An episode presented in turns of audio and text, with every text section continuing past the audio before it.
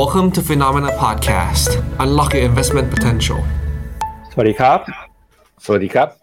ต้อนรับคุณผู้ชมนะครับ เข้าสู่รายการข่าวเช้า Morning Brief ครับ สรุปข่าวสำคัญ เพื่อให้คุณพลาดทุกโอกาสการลงทุนนะครับ วันพุธที่ 8 มีนาคม เจอกับเรา 2 คนครับ ผมปั๊บจุรติขันติพะโล และพี่แบงค์ชัยนนท์การจันนันนะครับ สวัสดีครับพี่แบงค์ครับ ครับเมื่อวานนี้นะครับเราก็เห็นสัญญาณความเคลื่อนไหวที่เกิดขึ้นนะครับในตลาดหุ้นนะครับโดยพ้องยิ่งในฝั่งตลาดหุ้นสหรัฐครับที่ตลาดปรับตัวลงมา หลังจากที่ประธานเฟดโจมพาวเวลนะครับออกมาพูดครับต่อคณะกรรมการของรัฐสภาสหรัฐที่บอกนะครับส่งสัญญาณว่าอาจจะเห็นการขึ้นดอกเบี้ย เร็วมากกว่าที่คาดเอาไว้นะครับเมื่อคืนนี้ตลาดก็ตกใจมีแรงเทขายออกมา ตลาดหุ้นสำคัญนะครับในหลายประเทศโดยเฉพาะยิ่งตลาดหุ้นสหรัฐเมื่อวานนี้ ปรับตัวกันลงไปมากกว่า 1%เลยทีเดียวนะครับ ซึ่งเดี๋ยววันนี้เราจะมาดูกันว่าประธานเฟดเมื่อคืนนี้พูดอะไรบ้าง แล้วก็มีปัจจัยที่ส่งผลต่อตลาดยังไง แต่ที่แน่ๆครับพี่แบงก์ก็คือตอนนี้ตลาดเนี่ยค่อนข้างให้น้ำหนักไปแล้วนะครับว่าการขึ้นดอกเบี้ยในการประชุมเดือนนี้ 22 มีนาคม อาจจะขึ้นถึง 50 basis point เลยทีเดียวครับครับผมทำให้ดอลลาร์นั้นเคลื่อนไหวค่อนข้างรุนแรงนะครับ เมื่อวานนี้ทะลุร้อยห้าขึ้นใหม่ครั้งหนึ่ง แล้วก็สินทรัพย์เสี่ยงทั้งหลายก็มีการปรับฐานโดยเฉพาะสินทรัพย์ที่ปรับฐานหนักที่สุดนะ มื่อคืนนี้ก็คือราคาทองเดี๋ยวเราไปดูกันนะครับครับก็มีทั้งทองน้ำมันแล้วก็มีคริปโตเคอเรนซีด้วยนะครับ ที่ราคาปรับตัวลงมาจากความกังวลการขึ้นดอกเบี้ยนะครับ นอกจากนี้นะครับจะพาคุณผู้ชมไปดูกันกับมุมมองของตลาดครับที่มีต่อเศรษฐกิจสหรัฐ ว่าการขึ้นดอกเบี้ยที่เข้มงวดแบบนี้จะส่งผลต่อเศรษฐกิจยังไง บางรายนะครับ ออกมาเตือนว่ามีโอกาสที่เศรษฐกิจของสหรัฐอเมริกาครับจะเข้าสู่ภาวะถดถอยในไตรมาสที่ 3 ของปีนี้เลยทีเดียว นอกจากนี้นะครับเรื่องของการประชุม สภาของจีนเนี่ยนะครับก็มีหลายเรื่องราวครับโดยพ้องยิ่งเรื่องของกฎหมายที่จีนเตรียมจะออกมา เรื่องของการปรับทีมเศรษฐกิจนะครับเดี๋ยวนี้เราจะมาดูกันว่าจีนจะทำอะไรเพิ่มเติมอีกบ้าง แล้วก็มีประเด็นนะครับข่าวหุ้นในกลุ่มเทคโนโลยีครับเมื่อวานนี้เมตานะครับออกมาประกาศ มีคนกังวลแผนที่จะปลดพนักงงานเพิ่มเติม รวมไปถึงนะครับหุ้นของ4กรุ๊ปครับเมื่อวานนี้ประกาศผลประกอบการออกมารายได้นะครับกำไรปรับตัวขึ้นมาเป็นบวกได้ทำให้ราคาหุ้นเนี่ยบวกขึ้นมาได้มากกว่า 22% แล้วก็มีข่าวดีสำหรับประเทศไทยนะครับก็คือเงินเฟ้อครับล่าสุดนะครับเงินเฟ้อออกมาในเดือนกุมภาพันธ์ครับเป็นตัวเลขที่ต่ำที่สุดในรอบ 13 เดือนนะครับซึ่งปัจจัยนี้จะลดความกดดันเรื่องการขึ้นดอกเบี้ยของแบงก์ชาติบ้านเราได้ครับครับงั้นเดี๋ยวเรามาดูกันนะครับกับตัวเลขของตลาดหุ้นในค่ำคืนที่ผ่านมากันว่าเป็นยังไงบ้างครับพาคุณผู้ชมไปเริ่มต้นนะครับกับในฝั่งตลาดหุ้นสหรัฐก่อนครับ ดัชนีดาวโจนส์นะครับเมื่อคืนนี้ปรับตัวบวกขึ้นมาได้ขอแพ้ปรับตัวลดลงไปนะครับ1.72%มาอยู่ที่ระดับ 32,856 จุด S&P 500 ร่วงลงไป 1.53%ครับมาอยู่ที่ 3,986 จุด แล้วก็ดัชนี NASDAQ นะครับติดลบไป 1.25%มาอยู่ที่ระดับ 11,530 จุดนะครับความกังวลของตลาดหุ้นสหรัฐเมื่อวานนี้ก็คือ การขึ้นดอกเบี้ยครับหลังจากที่ประธานเฟดออกมาบอกนะครับว่าการขึ้นดอกเบี้ยอาจจะแรงมากกว่าที่ตลาดกังวลไว้ก่อนหน้านี้ก็ได้ครับทำให้มีแรงขายออกมาในสินทรัพย์เสี่ยงรวมไปถึงนะครับ น้ำมันทองคำเนี่ยก็มีการปรับตัวลงมาด้วย เพราะว่าการขึ้นดอกเบี้ยหมายถึงค่างเงินดอลลาร์ที่แข็งค่าขึ้น แล้วถ้าหากว่าเศรษฐกิจถดถอยนะครับความต้องการใช้น้ำมันจะหายไป ราคาน้ำมันก็เลยปรับตัวลงมานะครับอันนี้ก็เป็นความเคลื่อนไหวของตลาดหุ้นสหรัฐเมื่อคืนนี้ครับหุ้นตัวไหนปรับตัวลงไปแรงบ้างนะครับเดี๋ยวเรามาดูกันหน่อยฮะ ล่าสุดนะครับที่ปิดไปเมื่อวานนี้เราก็จะเห็นว่าส่วนใหญ่ก็แดงกันทั้ง sector เลยนะครับไม่ว่าจะเป็นหุ้นของ Apple ครับติดลบไป 1.45% Nvidia ร่วงลงไป 1.13% Microsoft Google นะครับปรับตัวลงมาหุ้นในกลุ่มสถาบันการเงิน ไม่ว่าเป็น Berkshire Hathaway JP Morgan Morgan Stanley นะครับ Bank of America แล้วก็หุ้น Tesla เมื่อวานนี้ร่วงลงไปแล้ว 3%ครับหุ้นในกลุ่มพลังงานนะครับ Chevron Exxon ก็ปรับตัวลงไปเกือบ 2%เช่นกันครับพี่แบงค์ครับผม ตัวดัชนี VIX Index นั้นมีการปรับตัวขึ้นมานะครับ แต่ยังต่ำกว่าระดับ 20 จุดงั้นการปรับฐานนี้ยังเป็นแค่การปรับฐานเบาๆเซิร์ฟหรือเปล่า เพราะว่าทะลุ 20 จุดขึ้นมา ถ้าดอลลาร์แข็งต่อการปรับฐานอาจจะรุนแรงมากขึ้น ทั้งนี้ทั้งนั้นอยู่ที่ dot plot นะครับ เดี๋ยวเราไปดูรายละเอียดกันว่า คุณเจอโรมพาวเวลให้ความเห็นว่ายังไงบ้าง แล้วจริงๆ คืนนี้สี่ทุ่มเนี่ยแกมีแถลงต่อนะ กับคณะกรรมการนโยบายการเงินด้วย เพราะฉะนั้นก็เป็น 2 วันครับที่ คำพูดน่าจะค่อนข้างชัดว่าโทนออกมาเหี่ยวแบบนี้ตลาดน่าจะยังขึ้นไม่ได้นะฮะคราวนี้ขึ้นไม่ได้แล้วลงได้ลึกขนาดไหนดาวโจนนั้น มีเส้นค่าเฉลี่ย 200 วันนะครับณปัจจุบันนี้อยู่ที่ 32,370 แถวๆประมาณนี้ก็คือลบได้อีกประมาณสัก 1.8%นะครับ S&P 500 ครับมีเส้นค่าเฉลี่ย 200 วันอยู่ที่ 3,940 ตอนนี้อยู่ที่ 3,986 ก็แปลว่าลบได้อีกจากตรงนี้อีกประมาณสัก 40 จุด 40 จุดก็คิดเป็นอีกประมาณสักสี่อ่าหนึ่งเปอร์เซ็นพอดี ก็ต้องมาดูครับว่าจะเป็น 2 วันที่หลุดกลับลงมาต่ำกว่าเส้นค่าเฉลี่ย200 หรือไม่ อุตสาห์ยืนได้อุตสาห์เด้งได้จริง ๆ แล้วถ้าเป็นในภาพในระยะยาวเนี่ยการที่ S&P 500 ยืนเหนือเส้นค่าเฉลี่ย200 ได้ ตลาดมักจะกลับมาเป็นกระทิงนะหรือว่ากลับมาเป็นบูมมาเก็ตไม่แน่ใจเหมือนกันครับ รอบนี้ว่าจะทดลงมาทดสอบอีกทีหนึ่งแล้วจะหลุดหรือว่าจะขึ้นไป รอติดตามกันสัปดาห์นี้นะฮะ NASDAQ ครับจะเห็นว่าในทั้งหมดดาวโจนส์ S&P 500 NASDAQ NASDAQ ลงเบาสุดนะ อันนี้ก็เป็นข้อสังเกตจุดหนึ่งเอา้าไหนบอกว่าเหี่ยวมากๆ ขึ้นดอกเบี้ยเยอะๆ ดอลลาร์แข็งเยอะๆ ต้องกระทบกับหุ้นโกรดสิทำไมหุ้นโกรดหรือว่าดัชนี NASDAQ นั้นลงเบากว่าคาด อันนี้ก็เป็นจุดข้อสังเกตหนึ่งนะครับ ต้องมารอดูกันครับ แต่ว่าอยู่ข้างล่างเนี้ย NASDAQ เส้นค่าเฉลี่ย 200 วันเนี่ย 11,400 เหลืออีกประมาณ 100 จุด 100 จุดก็คิดประมาณ 1%เพราะนั้นสามดัชนียังยืนเหนือเส้นค่าเฉลี่ยหนึ่งอ่าสองร้อยวันก็จริง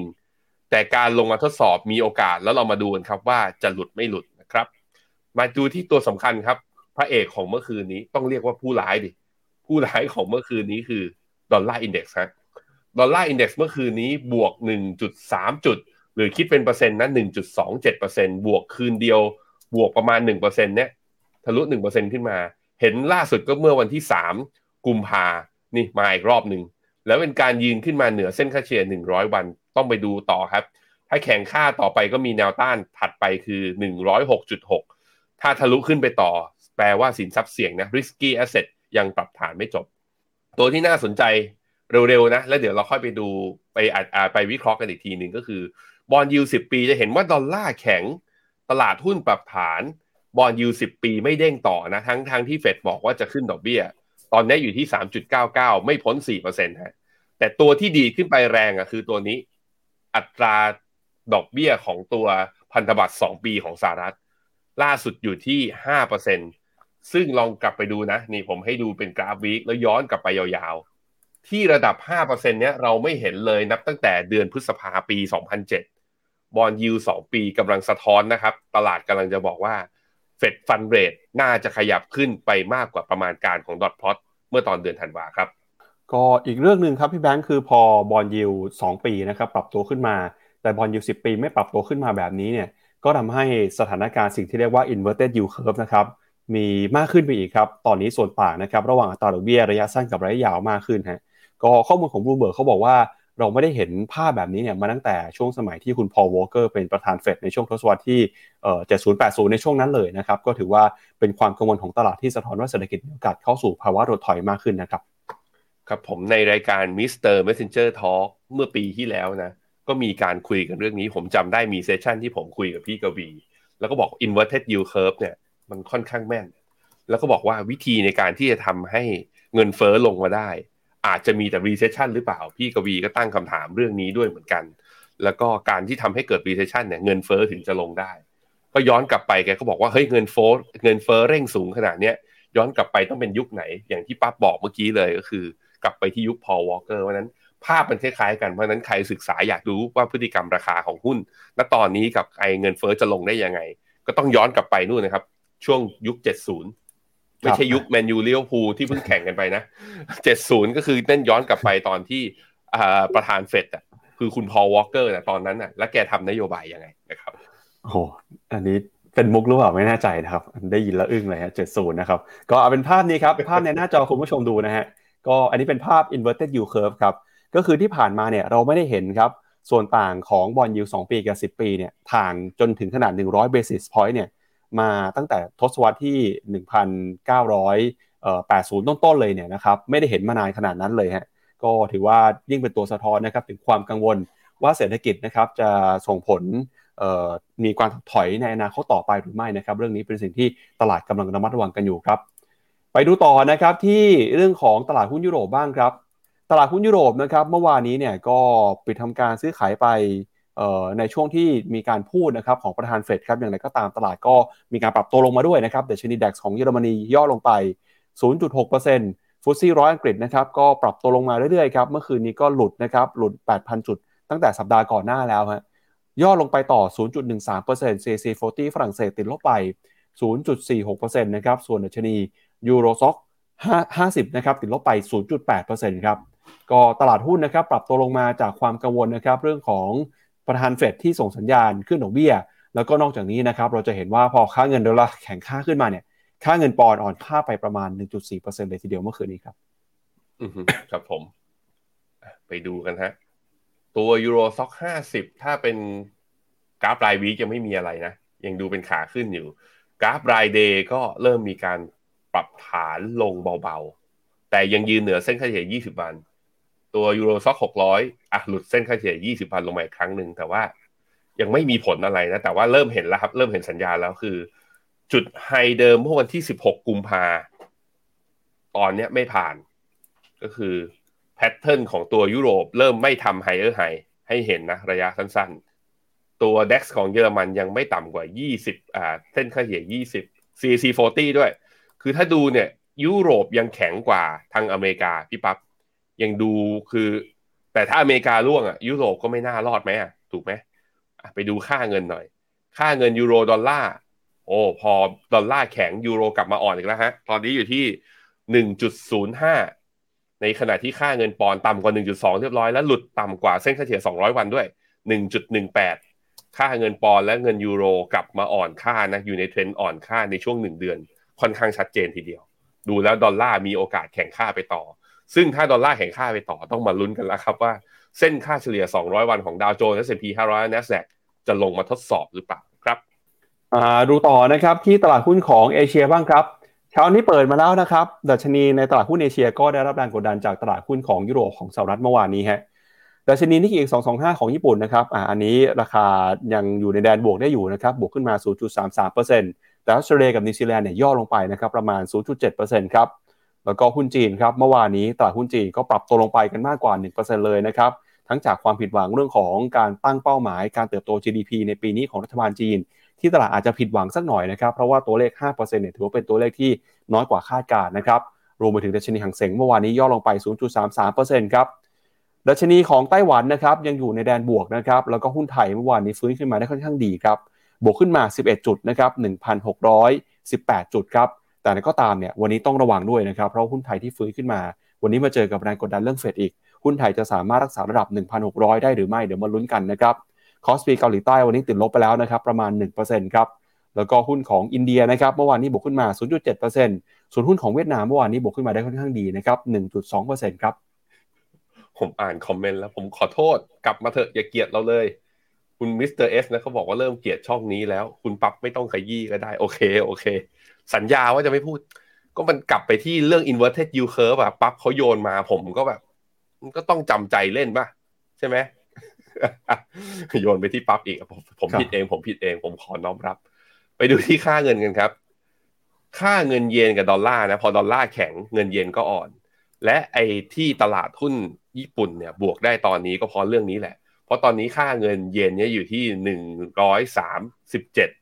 กำลังทดสอบเส้นค่าเฉลี่ยสองร้อยวันก็จะเห็นว่าเยนเนี่ยกลับมาอ่อนค่าอย่างต่อเนื่องนับตั้งแต่วันที่สิบแปดมกรานะเป็นต้นมาเนี่ย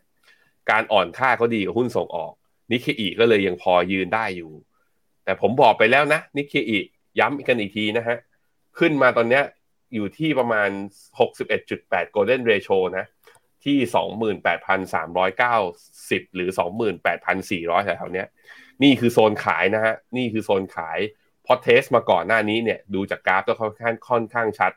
test มาทั้งหมด 4 ครั้งมีครั้งที่เป็น false signal ทะลุขึ้นไปเนี่ยมีครั้งเดียว นอกนั้นไม่มีครั้งไหนผ่าน เพราะฉะนั้นลดพอร์ตได้ก็ลดไปเก็บกำไรกันไปก่อนนะครับคอสปีของเกาหลีฮะ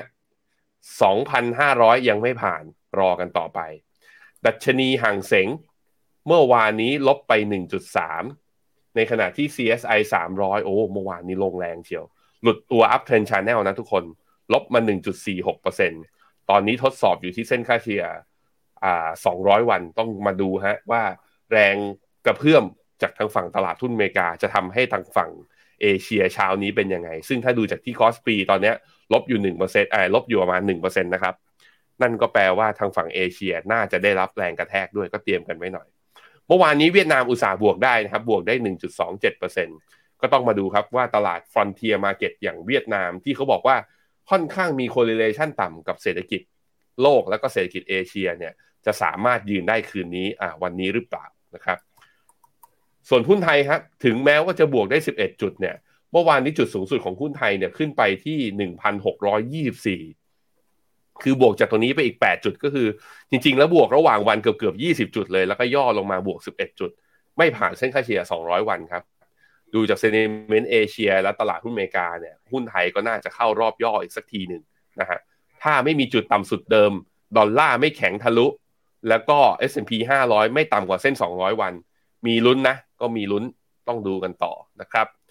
มีตัวค่าเงินบาทหน่อยฮะ ไปดูค่าเงินบาทกัน พอดอลลาร์แข็งเป๊กดอลอ่าบาทไทยครับ โอ้โห เมื่อวานนี้ อ่อนขึ้นมา 1.7%นะ ตอนนี้อยู่ที่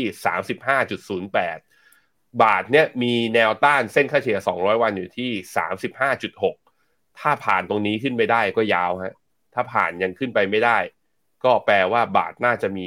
โอกาสกลับมาแข็งต่อครับ ครับ มาดูต่อนะครับ ทิศทางของราคาสินค้าโภคภัณฑ์บ้างครับ เมื่อวานนี้เนี่ยพอตลาดกังวลนะครับ ว่าจะมีการขึ้นดอกเบี้ยเเร็วกว่าที่คาดไว้ทำให้ราคาสินค้าโภคภัณฑ์ ราคาทองคำราคาน้ำมันนี่ก็ร่วงกันมาทั่วหน้าเลยนะครับ ราคาทองคำเนี่ยเมื่อคืนนี้ลงมาแรงเลยทีเดียวฮะลงไปมากกว่า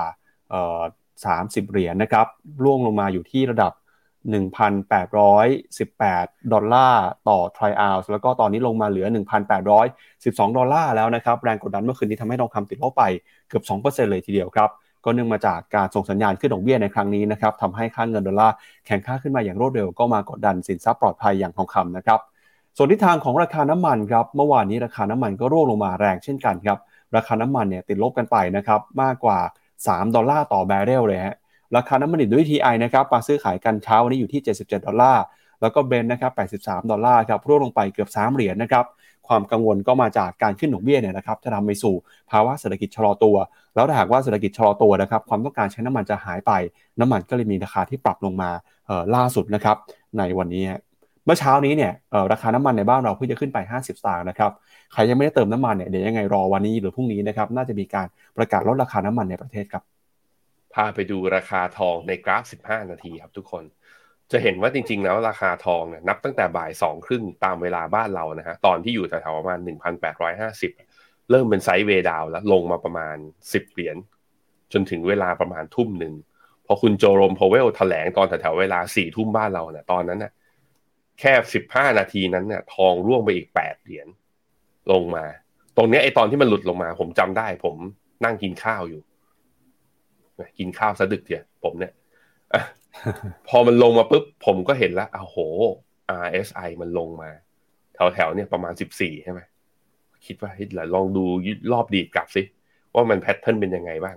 คือกะหาหาจังหวะในการลองสวนไงผมชอบแท่งอะไรแบบเนี้ย เวลามันลงแรงๆ มันมักจะมี technical rebound ปรากฏว่าเนี่ยดีบาวขึ้นมายังไกลจากเส้นค่าเฉลี่ย 20 วันอยู่เยอะเลย แล้วก็ลงมาทำ low ต่อ อย่างที่เราเห็นและอยู่ที่ตอนนี้เช้านี้อยู่ที่ 1,811 ก็คือ ไม่มีแรงส่งเลย ถึง RSI เนี่ยยกขึ้นนะ MACD ยกขึ้น แต่ดูที่กราฟ 15 นาทีไม่มีแรง rebound เลย แสดงว่าความกลัวเนี่ยว่าดอลลาร์จะแข็งค่าปกคลุมตลาดอยู่ อันนี้ต้องระวังนะครับเพราะนั้นทองยังไม่ใช่จุดซื้อ แล้วการที่กราฟเดย์เนี่ยมันลงมาแท่งเดียว 33 เหรียญนนะ ต้องมาดูกันครับว่า ผมขออีกทีนึงเนี่ย เส้นค่าเฉลี่ย100 วัน ลงมารอบของตอนเดือนกุมภาเนี่ยไม่ทดสอบแล้วเด้งเลยใช่ไหมปรากฏเด้งไม่จริงไงเพราะไม่ทดสอบแนวรับสำคัญ รอบนี้แนวรับสำคัญก็คือเนี่ยเส้นค่าเฉลี่ย100 วันอยู่ที่ 1,805จำตรงนี้ไว้นะ 1,805 ถ้าลงมาไม่หลุดแล้วเด้ง ผมว่าค่อยซื้อ ถ้ายังไม่เด้งเออแต่ถ้าลงมาหลุดแปลว่าก็ต้อง short ต่อ หรือลงมายังไม่ถึง แล้วเด้งเลยก็ต้องระวังครับ ถ้าไม่ผ่าน high เดิมคือ 1,855 ทองก็น่าจะยังไม่ใช่ขาขึ้นนะครับ ไปดูราคาน้ำมันครับ WTI เมื่อวานนี้อุตส่าห์บอก โอ้โห นี่เป็นครั้งแรกเลยนะที่ราคาปิดเหมือนจะยืนทะลุเส้นค่าเฉลี่ย 100 วันได้ โดนอภินิหารของป๋าพาวเวลเข้าไปครับ แค่คำพูด2อสามประโยค น้ำมันบอกฉันไม่ไปก็ได้ ก็ในเมื่อเฟดจะขึ้นดอกเบี้ยดอลลาร์จะแข็งงั้นน้ำมันก็เลยถูกเทลงมา 3 เหรียญลบไป4%นะครับ เพราะนั้น ขาขึ้นของราคาน้ำมันยังจำเป็นต้องรอต่อไปครับเอาละครับเรามาดูกันนะครับกับประเด็นใหญ่เรื่องแรกเลยก็คือเรื่องของการส่งสัญญาณขึ้นดอกเบี้ยนะครับของประธานเฟดเจอโรมพาวเวลฮะเมื่อวานนี้นะครับก็ทั่วโลกจับตาครับกับการออกมาพูดของประธานเฟดนะครับในรัฐสภาของสหรัฐครับมีประเด็นเรื่องของการส่งสัญญาณนะครับการขึ้นดอกเบี้ยด้วยครับ โดยเมื่อวานนี้นะครับประธานเฟดเนี่ยมีการพูดถึงแผนการครับที่มีโอกาสที่ธนาคารกลางสหรัฐนะครับจะขึ้นอัตราดอกเบี้ยนโยบายมากกว่าที่คาดไว้นะครับถ้าหากว่าเศรษฐกิจของสหรัฐยังคงเติบโตแข็งแกร่ง แล้วก็ทิศทางของเงินเฟ้อยังคงอยู่ในระดับสูงครับโดยนักทุนเนี่ยตอนนี้ก็มีการขยับน้ำหนักนะครับโดยคาดว่าธนาคารกลางสหรัฐจะมีการขึ้นดอกเบี้ย 50 basis point หรือว่า 0.5%ในการประชุมเดือนมีนาคมนี้แล้วนะครับ ประธานเฟดนะครับชี้เห็นถึงข้อมูลนะครับโดยออกมาระบุแก่คณะกรรมการด้านธนาคารแห่งวุฒิสภาสหรัฐนะครับ บอกว่าข้อมูลเศรษฐกิจล่าสุดเนี่ยมีความแข็งแกร่งมากกว่าที่คาดไว้ ซึ่งระดับอัตราดอกเบี้ยที่จะปรับขึ้นไปในขั้นสุดท้ายหรือ terminal rate นะครับมีแนวโน้มที่จะสูงมากกว่าคาดไว้เช่นกัน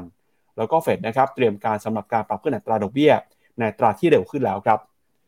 โดยที่ผ่านมานะครับเฟดมีการขึ้นดอกเบี้ยไปแล้ว 8 ครั้งต่อเนื่องครับ โดยเมื่อต้นเดือนกุมภาพันธ์เฟดมีการปรับขึ้นอัตราดอกเบี้ย 25 basis point นะครับ หลังจากที่ก่อนหน้านี้เนี่ยขึ้นกันไปครั้งละ 50 แล้วก็ 75 basis point ในการประชุม FOMC 4 ครั้งนะครับ เมื่อช่วงปีก่อนครับ โดยบรรดานักเศรษฐศาสตร์นะครับ ก็ต่างกังวลนะว่าการขึ้นอัตราดอกเบี้ยในครั้งนี้เนี่ยนะครับจะส่งผลต่อการเติบโตของเศรษฐกิจสหรัฐนะครับ นอกจากนี้นะครับข้อมูลทางเศรษฐกิจที่แข็งแกร่งเนี่ยก็บ่งชี้นะครับว่าแนวโน้มอัตราดอกเบี้ยที่ปรับตัวขึ้นไป มุมมองเรื่องของเงินเฟ้อนะครับประธานเฟดบอกว่า แม้ว่าเงินเฟ้อจะชะลอลงมาจากจุดสูงสุดนะครับในปีที่แล้ว แต่กระบวนการทำให้เงินเฟ้อลงมาสู่เป้าหมาย 2%ยังคงเป็นหนทางอีกยาวไกล แล้วก็อาจจะไม่ราบรื่นด้วยนะครับเพราะฉะนั้นนะเฟดจำเป็นต้องคุมเข้มนโยบายการเงินต่อไปนะครับซึ่งถ้อยแถลงนี้เนี่ยก็ส่งผลทาให้ตลาดเปลี่ยนคาดการณ์ครับจากเดิมนะครับที่ Fed Watch 2 CME Group นะฮะ ประเมินว่าในการประชุม 22 มีนาคมนี้ จะเห็นการขึ้นอัตราดอกเบี้ย 25 basis point แต่พอคุณโจพาวเวลพูดเสร็จแล้วนะครับ น้ำหนักเนี่ยขยับขึ้นไปเป็น 50 basis point เลยเดี๋ยวชวนที่แบงค์ไปดูหน่อยนะครับว่าเออมันเป็นยังไงนะครับกับเรื่องของความน่าจะเป็น ซึ่งคุณโจมพาวเวลเนี่ยออกมาแถลงการในครั้งนี้ก็เนื่องในโอกาสครบรอบครึ่งปีนะครับเป็นการแถลงการต่อคณะกรรมการ สสแล้วก็สวนะครับ โดยเราจะเห็นนะครับว่ามีคณะกรรมการหลายคนเนี่ยแสดงความกังวลครับว่าเศรษฐกิจของสหรัฐอเมริกา จะเผชิญกับภาวะถดถอยหรือไม่ เฟดกำลังทำอะไรนะครับ แล้วก็เฟดจะส่งสัญญาณอย่างไรต่อไป ซึ่งตอนนี้นะครับตลาดก็บอกว่าการประชุม 21-22 นี้เนี่ยค่อนข้างจะให้น้ำหนักนะครับว่าน่าจะมีการขึ้นดอกเบี้ย แล้วก็อัตราดอกเบี้ยสุดท้ายของปีนี้ อาจจะสูงมากกว่าคาด ตอนนี้บางคนถึงขนาดว่ามองนะครับว่าอัตราดอกเบี้ยเอ่อ terminal rate อาจจะขึ้นไปถึงระดับ 6%เลยทีเดียวครับพี่แบงค์อืม ครับผมอะผมพาไปดู บอกอย่างนี้นะ component หรือว่าตะกร้าเงินเฟอ้อของที่อเมริกาเนี่ย ตัวที่ใหญ่ที่สุดคือตัวภาคเซอร์วิสหรือภาคสินค้าบริการพี่ปับ๊บคิดเป็นประมาณเกือบประมาณครึ่งหนึ่งของการคำนวณตัวเงินเฟอ้อทั้งหมด แล้วอีกครึ่งหนึ่งเนี่ยแบ่งออกเป็นอีกครึ่งหนึ่งก็แบ่งออกเป็นยี่สิบห้าเปอร์เซ็นเนี่ยเป็นสินค้า ที่อยู่ในหมวดสินค้าปกติ กับอีกยี่สิบห้าเนี่ยคือตัวราคาบ้าน ซึ่งถ้าแตกออกมาในตัว core inflation หรือ core PCE นะ ต้องยอมรับว่าตัวสินค้าเนี่ยยี่สิบห้าเนเนี้ยเริ่มชะลอลง ตัวราคาบ้านเริ่มชะลอให้เห็นบ้าง อย่างบ้านมือสองเนี่ยคือยอดขายยังเพิ่มขึ้น แต่ราคาบ้านเริ่มไม่เริ่มขึ้นไม่แรงแล้ว แต่ตัวที่ไม่ลงเลยเนี่ย คือภาคบริการครับพี่ปั๊บก็คือรูปนี้ ในรูปนี้ก็คือตัว Service PCE นะ โดยที่ตัดไอตัวราคาอาหารพลังงานแล้วก็ราคาบ้านออก จะเห็นว่านับตั้งแต่ปี 2021 ที่ผ่านมา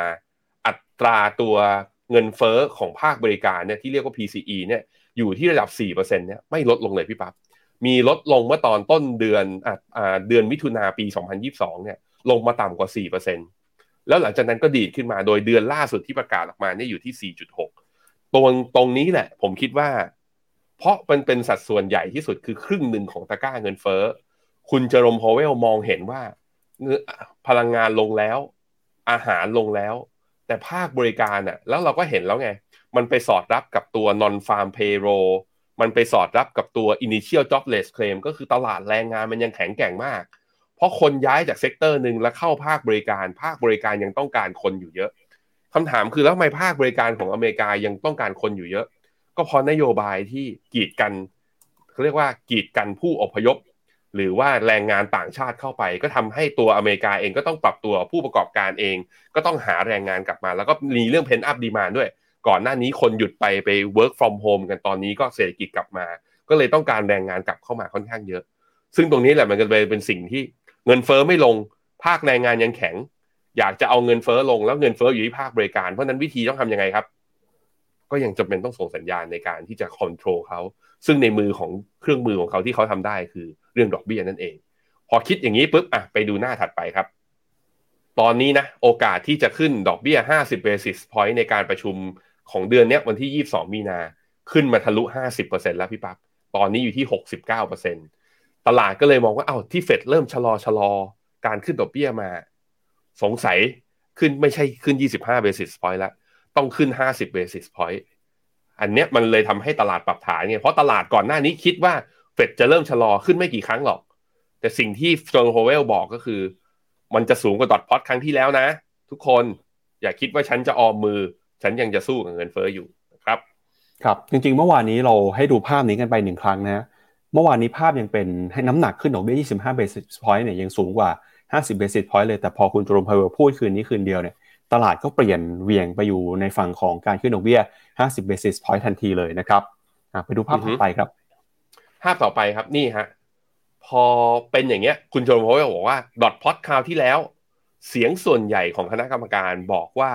terminal rate หรือ หรืออัตราดอกเบี้ยขั้นสุดท้ายนะจุดสูงสุดของรอบนี้จะอยู่ที่ประมาณ 5.2 เติมพาวเวลบอกว่ามันจะสูงกว่าดอทพอตคราวที่แล้วตลาดก็ขยับขึ้นมาครับ ล่าสุดก็คือเขาบอกว่าจุดสูงสุดของดอกเบี้ย จะอยู่ที่ 5.47 ก็คือคิดว่า 5.5 นั่นเอง คิดซะอย่างนั้น ถ้า 5.5 แปลว่าอเมริกานะ ถ้าเฟดขึ้น 50 basis point ครั้งนี้ ก็แปลว่าอาจจะขึ้น 50 basis point ได้อีกครั้งหนึ่ง หรือ 25 basis point ได้อีก 2 ครั้ง อาจจะเป็นแบบนั้นเนี่ย เริ่มยาวกว่าที่ตลาดคาด ตอนแรกตลาดคาดว่า ปีนี้น่าจะขึ้นดอกเบี้ยอีกสองครั้งนะครับ สิ่งที่ตามมาครับ พอเฟดจะเร่งขึ้นดอกเบี้ย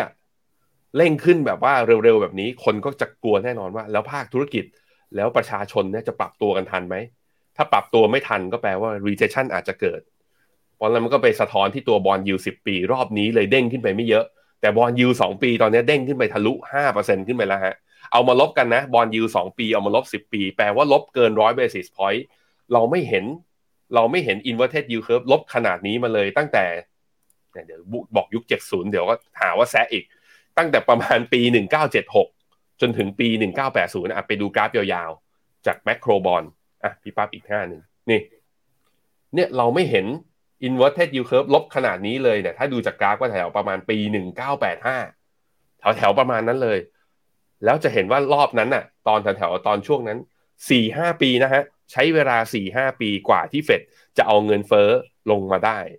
นั้นรอบนี้ครับเฟดยังบอกว่า 2%คือสิ่งที่เขาตั้งใจ ตอนนี้ยังห่างขนาดไหนเราเห็นแล้ว นั่นแหละ มันเลยเป็นที่มาที่ว่ามุมมองของผมนะ แล้วก็ investment team ก็บอกว่าการปรับฐานอาจจะยังไม่จบในระยะยาวนะ ระยะสั้นอาจจะยืนได้ แต่ความผันผวนจะยังคงอยู่กับเรา ในช่วงที่ตลาดยังไม่รู้ว่าเฟดจะขึ้นดอกเบี้ยไปเยอะขนาดไหน ต้อง reality check ทุกๆ การประชุมครับ ครับอะแล้วความกังวลนะครับว่าเศรษฐกิจถดถอยจะเข้ามา กระทบกับเศรษฐกิจของสหรัฐอเมริกาเมื่อไหร่เนี่ยในประเด็นถัดไปนะครับ Bank of America ครับออกมาประเมินแล้วนะครับว่ามีโอกาสที่เศรษฐกิจของสหรัฐครับจะเข้าสู่ภาวะถดถอยในช่วงไตรมาสที่ 3 ของปีนี้นะครับมุมมองของ CEO Bank of America ครับคุณแบรนด์มอนิฮานเนี่ยออกมาบอกนะครับว่า ตอนนี้ครับมีโอกาสที่เศรษฐกิจของสหรัฐอเมริกาจะเข้าสู่ภาวะถดถอยทางเทคนิคนะครับหรือว่า technical recession ในไตรมาสที่ 3 ของปีนี้เลยนะครับอย่างไรก็ตามเนี่ยการถดถอยครั้งนี้อาจจะไม่ลึกครับ แล้วก็ส่งผลต่อเนื่องนะครับทำให้อัตราดอกเบี้ย จะเริ่มชะลอตัวลงมาในไตรมาสที่ 2 ของปีหน้าเป็นต้นไป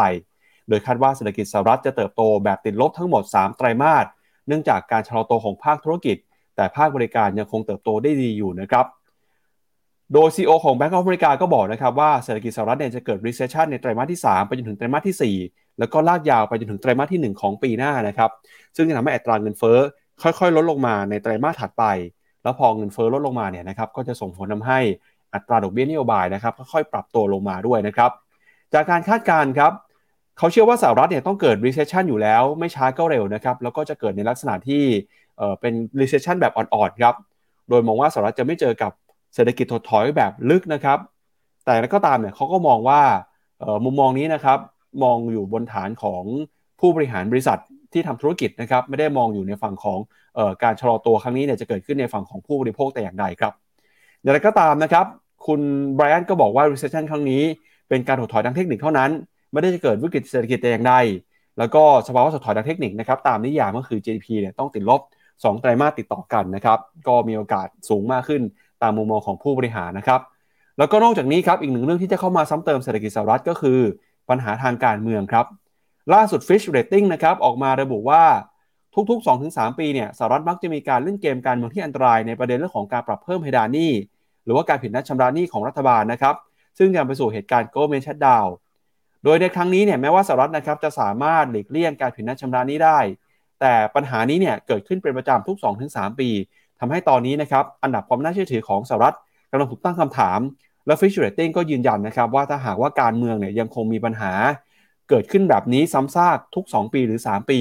ทำให้มีโอกาสนะครับที่ Fitch Rating อาจจะปรับลดเครดิตความน่าเชื่อถือของสหรัฐอเมริกาก็ได้นะครับ โดยตอนนี้นะครับสหรัฐเนี่ยได้รับการจัดอันดับความน่าเชื่อถือ ที่สมบูรณ์แบบเลยนะครับ ทั้งจาก Fitch Rating แล้วก็ Moody's ครับ แต่ไม่ได้เป็นเพราะพื้นฐานทางการเงินนะครับ โดยสถานะการเงินของสหรัฐตอนนี้ถือว่ามีปัญหาครับ แล้วก็ปัจจัยสำคัญ ที่ทำให้สหรัฐถูก S&P Global ลดอันดับความน่าเชื่อถือ ในประมาณปี 2554 เนี่ย ก็เกิดมาจากปัญหาหนี้สินนะครับ แล้วก็ต้นทุนดอกเบี้ยที่ปรับตัวเพิ่มขึ้นมา โดยสหรัฐตอนนี้นะครับได้รับประเมินความน่าเชื่อถืออยู่ที่ระดับ Triple A ครับจากสถานะการสถานะที่โดดเด่นนะครับในเรื่องของโลกการเงินฮะไม่ได้เป็นเพราะพื้นฐานนะครับ แต่เป็นเพราะอำนาจที่มีอยู่ในโลกการเงิน โดยสกุลเงินดอลลาร์เนี่ยถือว่าเป็นเงินสกุลหลักของโลก แล้วก็พันธบัตรรัฐบาลสหรัฐนะครับถูกนักลงทุนมองว่าเป็นสินทรัพย์ที่มีความเสี่ยงต่ำซึ่งคุณสมบัติ 2 เครื่องนี้เนี่ยทำให้สหรัฐนะครับมีอิทธิพลทางการเงินต่อโลกเป็นอย่างมากครับ อย่างไรก็ตามนะครับถ้าหากว่า ปัญหาเรื่องของเพดานหนี้กลับขึ้นมาเกิดซ้ำซากแบบนี้นะครับก็มีโอกาสที่เศรษฐกิจสหรัฐ จะถูกลดความสำคัญ หรือว่าอิทธิพลเนี่ยจะหายไปนะครับ เพราะฉะนั้นนะครับในเรื่องนี้ทางผู้ประเมินเรตติ้งเนี่ยก็จะจับตา แล้วก็บอกด้วยนะครับว่าปัญหาการเมืองที่ยืดเยื้ออาจจะนำไปสู่ผลกระทบทางเศรษฐกิจในระยะยาวที่ตามมาด้วยครับพาไปดูตัว debt ceiling ของอเมริกาหน่อยพี่ปั๊บ debt ceiling ของอเมริกาตอนนี้อยู่ที่ debt limit เขาอยู่ที่สามสิบเอ็ด จุดห้า trillion US dollarก็คือสามสิบเอ็ดล้านล้านนะ ตอนนี้ตัว outstanding debt เนี่ยใกล้แล้ว ใกล้แตะมากๆแล้ว การแตะนี่วิธีคือต้องยังไง ก็คือ เขาต้องให้สภาเป็นคนอนุมัติในการเพิ่มเพดาน ถ้าเพิ่มเพดานไม่ได้จะเป็นยังไง ถ้าเพิ่มเพดานไม่ได้ก็คือจะไม่มีงบประมาณในการมารันตัวหน่วยงานราชการ เมื่อไม่มีงบประมาณในการมารัน ก็แปลว่าต้องปิดหน่วยงานหรือว่าก็ต้องแบบว่าหยุดไปก่อนบางส่วน มันก็จะเกิดเหตุการณ์ที่เรียกว่า government shutdown หรือ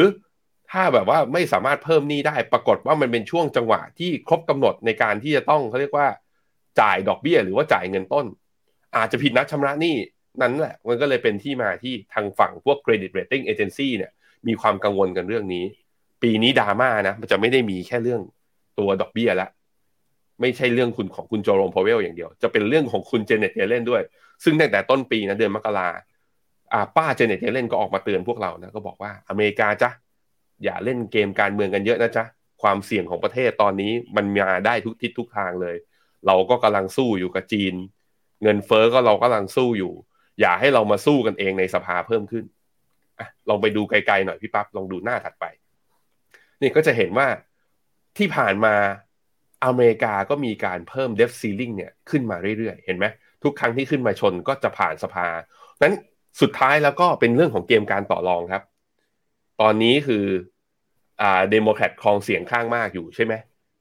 รีพับลิกันอยากได้อะไรก็จะไปต่อรองว่าถ้าคุณอยากเพิ่มเรื่องนี้ คุณก็ไปขอไป budget ก็ต้องไปคัตงบประมาณเรื่องนี้ จะมีการต่อรองกันเกิดขึ้น ถ้าต่อรองแล้วเกินเส้นตาย การเกิด government shutdown เนี่ยเคยเกิดขึ้นมาแล้วในยุคตอนเนี่ยตอนช่วงปี 2015 ตอนช่วงนั้นก็มีบางหน่วยงานที่ปิดไป แล้วก็ทำให้ตลาดหุ้นเนี่ยมีการช็อกในระยะสั้นด้วยเช่นเดียวกัน ต้องมารอดูกัน แล้วก็ถ้าดูย้อนกลับไปตั้งแต่ปี 1990 นะพี่ปั๊บจนถึงตอนนี้จะเห็นว่า debt ceiling หรือว่าอเมริกาก่อหนี้ขึ้นมาสูงมากๆนับตั้งแต่ตอนช่วงวิกฤตโควิดตอนปี 2022 เนี่ยอ่า2020 เป็นต้นมา อันนี้ก็เป็นสาเหตุสาเหตุหนึ่งที่ตอนนั้นสภาอนุโลมได้ก็คือ มันเหตุฉุกเฉินเนี่ยเป็นเป็นวาระแห่งชาติจำเป็นที่จะต้อง กู้เงินออกมา เพื่อมาใช้จ่ายฉุกเฉิน แต่หลังจากนี้ไปการเพิ่มหนี้ก็จะกลับมามีการต่อรองอีกครั้งหนึ่งอย่างที่บอกไปนะครับ พอมีความเสี่ยงเรื่องนี้อะลองกลับไปขมวดกับที่นักวิเคราะห์จาก Bank of America Merrill Lynch บอกเรานะเขาบอกว่าอเมริกามีความเสี่ยง recession และบูมเบิร์กอะภาพส่วนใหญ่เนี่ยเขามองกันยังไงบ้าง ตอนนี้บูมเบิร์กก็ให้โอกาสนะครับที่อ่าอเมริกาเนี่ยจะเข้าสู่ภาวะ recession เนี่ยภายใน 1 ปีข้างหน้า probability อยู่ที่ประมาณ 60% 60%นี้ถือว่าเยอะหรือน้อยก็เนี่ยอยู่ระดับนี้มาตั้งแต่ไตรมาสสามปีที่แล้ว ไม่ได้มีความเสี่ยงที่เพิ่มสูงขึ้น ตอนนี้การเฟดเนี่ยอยากขึ้นดอกเบี้ย 50 basis point เนี่ยโอกาสเยอะกว่าที่อเมริกาจะ recession ซะอีก เพราะนั้นก็รอดูกันไป หลาย ๆ ที่นะฮะก็คอว่า recession อาจจะไม่เกิดปีนี้อาจจะเป็นปีหน้า แต่อันเนี้ยเราก็จะถ้ามีใครที่ออกมาแย้มออกมา เราก็จะเอามารายงานให้ทราบกันอีกทีหนึ่งครับ ครับอ่าแล้วก็เรื่องของความเสี่ยงเศรษฐกิจอีกเรื่องหนึ่งนะครับ ไม่ได้มีแค่เรื่องการขึ้นอัตราดอกเบี้ยนโยบาย จากธนาคารกลางสหรัฐนะครับ ประเด็นสำคัญเรื่องของจีนกับสหรัฐเองเนี่ยก็ยังเป็นประเด็นที่ทั่วโลกกังวลกันนะครับ เพราะว่า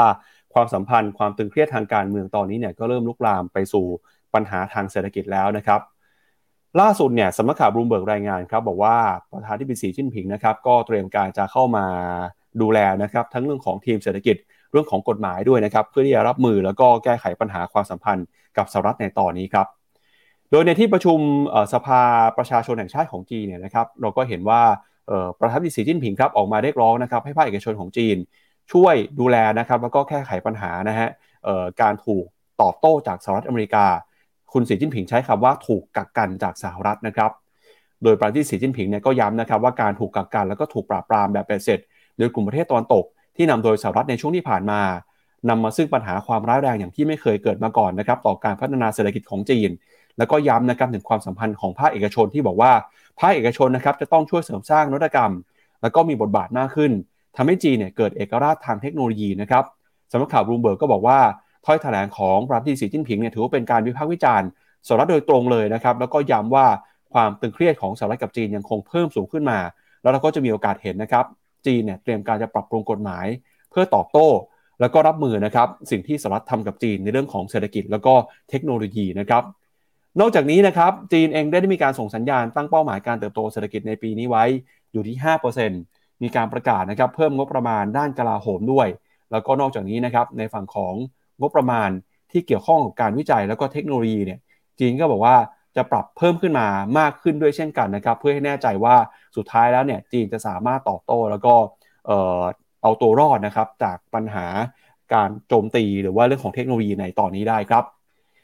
อีกหนึ่งประเด็นที่สำคัญครับคือทีมเศรษฐกิจครับสำนักข่าวกรุงเทพธุรกิจก็รายงานด้วยนะครับว่า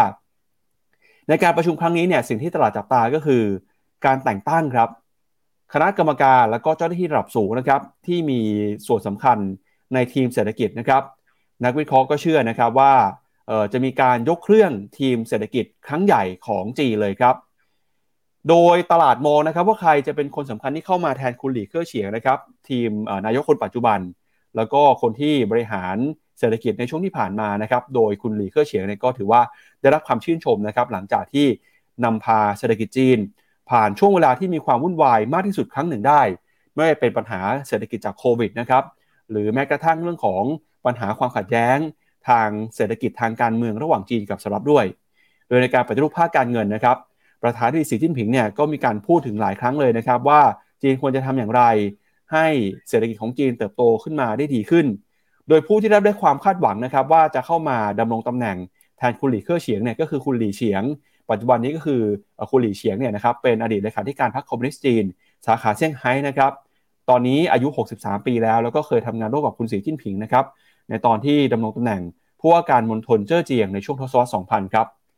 อีกหนึ่งตำแหน่งที่สำคัญแล้วก็ถูกจับตานะครับก็คือหัวหน้าทีมเศรษฐกิจของรัฐบาลจีนใหม่ครับ ซึ่งคนที่จะเข้ามาแทนคุณหลิวเหอนะครับนักเศรษฐศาสตร์ที่จบจากฮาร์วาร์ดครับแล้วก็ได้รับความชื่นชม จากการป้องกันวิกฤตการณ์ทางเศรษฐกิจในปี 2017 นะครับคุณหลิวเหอเนี่ยกับทีมเศรษฐกิจชุดที่ผ่านมานะครับถือว่าเป็นกลุ่มเทคโนแครตแล้วก็ผู้ที่รับคาดหมายว่าจะเข้ามาแทนคุณหลิวเหอนะครับก็คือก็คือคุณเหอลี่เฟิงวัย 68 ปี ซึ่งได้ชื่อว่าเป็นทายาททางการเมืองของคุณสีจิ้นผิงนะครับที่คาดว่าจะเข้ามาดำรงตำแหน่งรองนายกรัฐมนตรี แล้วก็กลับมาเป็นนักการเมืองอย่างเต็มตัวครับ คุณเหอลี่เฟิงนะครับจบการศึกษานะครับมาจากมหาวิทยาลัยเซี่ยเหมือนนะครับแล้วก็เป็นอดีตนักการเมืองท้องถิ่นด้วยเเคยดำรงตำแหน่งนะครับในคณะกรรมการปฏิรูปแล้วก็พัฒนา นักวิเคราะห์ก็มองนะครับว่าจะเข้ามาดูแลนะครับเรื่องของนโยบายการเงินแบบอนุรักษ์นิยมในระยะยาว นอกจากนี้นะครับก็มีอีกหนึ่งตำแหน่งที่สำคัญครับก็คือคุณลู่จือหยวนนะครับเลขาธิการพักนะฮะก็หลายคนครับถูกมองว่าจะเข้ามามีส่วนในการเปลี่ยนแปลง อีกหนึ่งตำแหน่งครับ ก็คือคุณจูเหอซินนะครับประธานของไซติกกรุ๊ปครับที่เป็นบริษัทระหว่างการลงทุนเนี่ยนะครับก็จะเข้ามา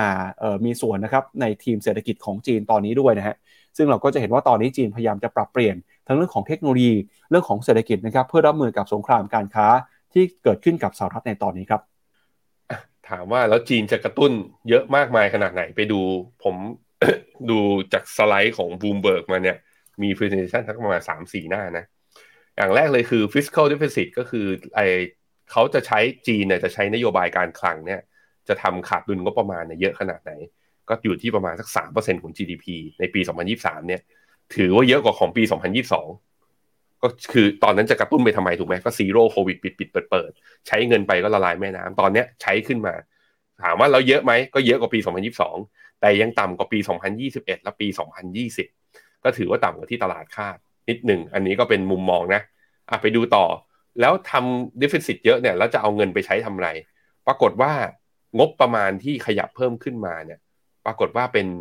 military budget ครับเป็นงบประมาณในทางฝั่งกลาโหม คือใช้ในกองทัพ พิ่มขึ้นก็แน่นอนความตึงเครียด ระหว่างจีนแล้วก็กับไต้หวันจีนกับอ่าอเมริกาที่เพิ่มสูงขึ้นก็ทำให้จีนจำเป็นที่จะต้องเรียกว่าต้องแรมอัพตัวศักยภาพทางการทหารของเขา อันนี้ความจำเป็นเขาเขามองในมุมนั้นนะของเขา ซึ่งการที่รัฐบาลกลับมาใช้นโยบายกระตุ้น จากทางฝั่งภาครัฐเนี่ยในการก่อหนี้สาธารณะเพิ่มขึ้นแบบนี้ ก็มีผลเหมือนกัน แล้วก็ทำให้ล่าสุดหน้าต่อไปก็จะเห็นว่าบูมเบิร์กคอนเซนแซสเนี่ยคาดการว่า GDP ของจีนในปีนี้ปี 2023 เนี่ยจะอยู่ที่ประมาณ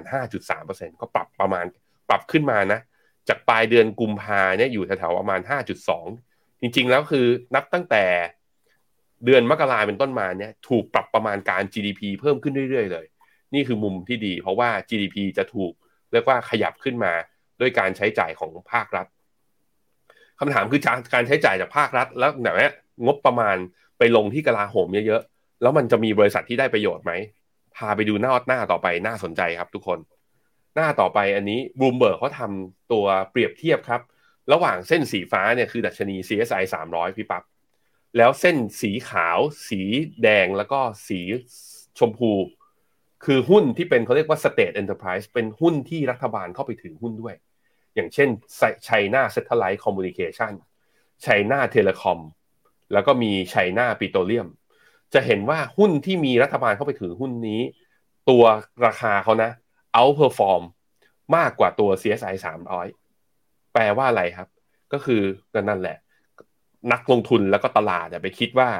การที่จะกระตุ้น เนื่องจากถ้าเป็นอย่างเงี้ยรัฐบาลน่าจะใช้กลไกใน private sector เนี่ยของตัวเองเนี่ยก็คือขับเคลื่อนด้วยนโยบาย และทำให้ภาคเอกชนเนี่ยขับเคลื่อนตาม ก็เลยเป็นที่มาที่ว่า หุ้นกลุ่มเนี้ยค่อนข้าง outperform ก็อันนี้ก็เป็นเขาเรียกหลักฐานหรือร่องรอยนะการเคลื่อนไหวของตลาดหุ้นของจีน ในช่วงนับตั้งแต่ตอนไตรมาสสี่ที่ผ่านมาอะมาดูที่หน้าจอผมครับ ล่าสุดเช้านี้โอ้โหห่างเสงอุตสาห์บวกตั้งสี่เปอร์เซ็นไปอะพี่ปั๊บวันพุธจำกันได้ไหมพุธที่แล้วบวกไปสี่เปอร์เซ็นล่าสุดเช้าวันนี้ครับ ลบมาสองจุดสามกำลังจะลงไปเหลือแค่เปอร์เซ็นต์เดียวก็ลงไปที่เดิมที่ตัวเองดีดขึ้นมาแล้ว ในขณะที่ CSI 300 ลบ 0.44 ลงมาต่ำกว่าเส้นค่าเฉลี่ย 200 วันอีกครั้งหนึ่ง ดูระยะสั้นๆแล้ว ฝนตกที่ทางฝั่งอเมริกา ตอนนี้ทางฝั่งนี้เปียกด้วยเหมือนกันก็คือทางฝั่งจีนนะครับ ครับถ้าดูฝนตกนะครับที่อเมริกาที่พี่แบงค์บอกเนี่ยตอนนี้ฝนก็ยังไม่น่าจะหยุดตกนะเพราะว่าในอเมริกาเนี่ยพนักงานในบริษัทเทคนะครับตอนนี้จิตใจไม่ค่อยอยู่กับเนื้อกับตัวเท่าไหร่นะฮะเพราะว่ามีความเสี่ยงนะครับว่าจะโดนปลดออกจากงานเมื่อไหร่ก็ไม่รู้นะครับ อย่างล่าสุดเนี่ยเฟซบุ๊กครับถ้าใครจำมันได้นะครับเมตาเมื่อปลายปีที่แล้ว ในเดือนพฤศจิกายน เพิ่งจะประกาศปลดพนักงานไป 11,000 คนเองฮะเมื่อวานนี้ก็มีข่าวมาอีกรอบหนึ่งแล้วนะครับว่า Meta เนี่ยเตรียมจะปลดพนักงานอีกหลายพันคนเลยครับในสัปดาห์นี้นะครับเมื่อวานนี้สำนักข่าวรูเบิร์กครับรายงานนะครับบอกว่า Meta เนี่ยซึ่งเป็นเจ้าของแพลตฟอร์มอย่าง Facebook แล้วก็ Instagram นะฮะเตรียมจะปลดพนักงานรอบใหม่อีกหลายพันคนในสัปดาห์นี้เลยนะครับหลังจากเพิ่งจะประกาศปลดไป 11,000 คนในช่วงของเดือนพฤศจิกายน ปีที่ผ่านมาเท่านั้นเองฮะโดยการปลดพนักงานในครั้งนี้นะครับก็เป็นไปตามเป้าหมายของคุณมาร์คซักเคอร์เบิร์กครับผู้บริหารของ Meta ที่ต้องการจะเน้นประสิทธิภาพมากขึ้นนะครับแล้วก็มีการปรับเปลี่ยนการทำงาน ปรับโครงสร้างองค์กร ลดตำแหน่งผู้บริหารระดับกลางนะครับเพื่อเพิ่มความเร็วในการตัดสินใจ โดยพนักงงานของบริษัทในแคลิฟอร์เนียนะครับออกมาบอกว่า ตอนนี้เนี่ยบรรดาขวัญกำลังใจของพนักงานเนี่ยไม่ค่อยอยู่กับเนื้อกับตัวกันเลยนะครับ เพราะว่าถ้าถูกปลดแล้วเนี่ย เดือนหน้าครับเป็นเดือนที่กำหนดว่าจะต้องได้รับโบนัสนะครับถ้าถูกปลดไปก่อนเนี่ยไม่รู้ว่าโบนัสที่จะได้เดือนหน้ายังจะได้กันอยู่หรือเปล่านะครับโดย Meta ก็ไม่ได้ออกมาให้ข้อมูลเพิ่มเติมแต่อย่างใดนะครับแต่ถ้าเกิดย้อนไปปีที่แล้วเนี่ยเมตาตอนนั้นนะครับเผชิญกับปัญหามีความกังวลนะครับเรื่องของเศรษฐกิจ รายได้โฆษณาที่หดหายไป แล้วก็กลุ่มธุรกิจเกี่ยวกับ Metaverse ที่ขาดทุนอย่างหนักเลยนะครับทำให้ตอนนั้นมีการออกมาประกาศปลดพนักงาน 13%ครับกว่า 11,000 คนนะครับตอนนั้นเนี่ยมีพนักงานอยู่ที่ประมาณ 87,000 ตอนนี้ก็เหลืออยู่ที่ประมาณเอ่อ70,000นะฮะแล้วก็ล่าสุดถ้าปลดอีกเนี่ยก็จะเห็นว่าพนักงานของ Meta ก็จะลดลงมาเรื่อยๆนะครับอุตสาหกรรมเทคสหรัฐยังคงน่ากังวลอยู่ เพราะว่าข่าวปลดคนปลดพนักงานยังมีต่อเนื่องเลยนะครับพี่แบงค์ในบรรดา Big Tech Company ในกลุ่มแฟงนะ พี่ปั๊บอเมซอนเนี่ยปลดคนงานเยอะสุดแต่อเมซอนเนี่ยใช้คนเนี่ยจำนวนเยอะอยู่แล้ว เพราะเขาเป็นตัว e-commerce platform ปลดไป 18,000 คน คิดเป็นประมาณ 1.2%ของ workforce ทั้งหมด Google เป็นอันดับ 2 ครับปลดไป 12,000 คน คิดเป็น 6.4%ของ workforce ทั้งหมด ถ้าเป็นสัดส่วนเนี่ยต่อพนักงานทั้งหมดบริษัทนะเมตาเนี่ยหรือว่าตัว Facebook เนี่ยปลดคนงานไปเยอะสุดครับ ก็คือ 12.6%ของจำนวนพนักงานทั้งหมด แต่ถ้าเป็นจำนวนพนักงานจริงๆอะปลดไป 11,000 คน น้อยกว่า Google กับ Amazon อันดับ 4 ครับ Microsoft ปลดไปทั้งหมด 10,000 คน คิดเป็นประมาณ 4.5%ของ workforce ทั้งหมด แต่ทั้ง4คนทั้ง4บริษัทเนี้ยปลดไปเนี่ย บริษัทยังกำไรอยู่นะ มี cash in hand อยู่ เยอะอยู่ด้วย